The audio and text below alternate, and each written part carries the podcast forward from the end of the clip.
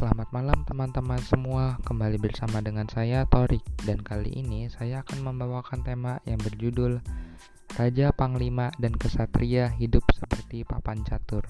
Nah penasaran kan maksudnya itu gimana ceritanya? Makanya tetap stay tune terus ya di podcast teman-teman. Raja desa adalah pikiran. Panglima dosa adalah mata, kesatria dosa adalah mulut Kok dosa? Karena pilihannya cuma ada dosa atau doa. Kalau pikiran yang tenang dibawa ke doa, sehingga panglima dan kesatria menjalankan titah sang raja untuk berbuat kebaikan. Kalau sang rajanya sudah berpikir jahat, jadilah semuanya menjalankan keburukan kan? Makanya hati-hati dengan pikiran, dia mudah jadi kenyataan loh.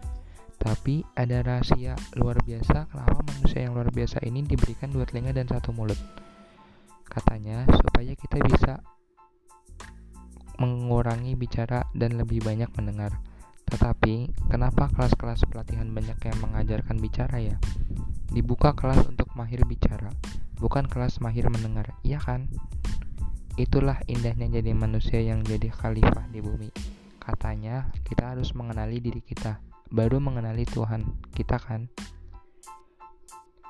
Kenapa jadi jempol pas bersihin kotoran daun telinga? Kenapa jadi kelingking pas bersihin kotoran mata? Kenapa jadi telunjuk pas bersihin kotoran hidung? Semua ukuran bagian-bagian tubuh luar biasa pasnya.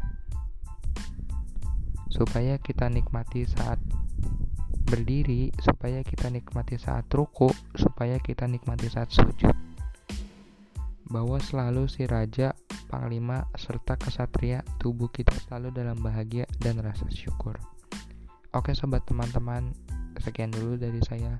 Jangan lupa untuk terus mendengarkan episode saya selanjutnya. Mohon maaf apabila ada salah kata dari saya, saya ucapkan terima kasih.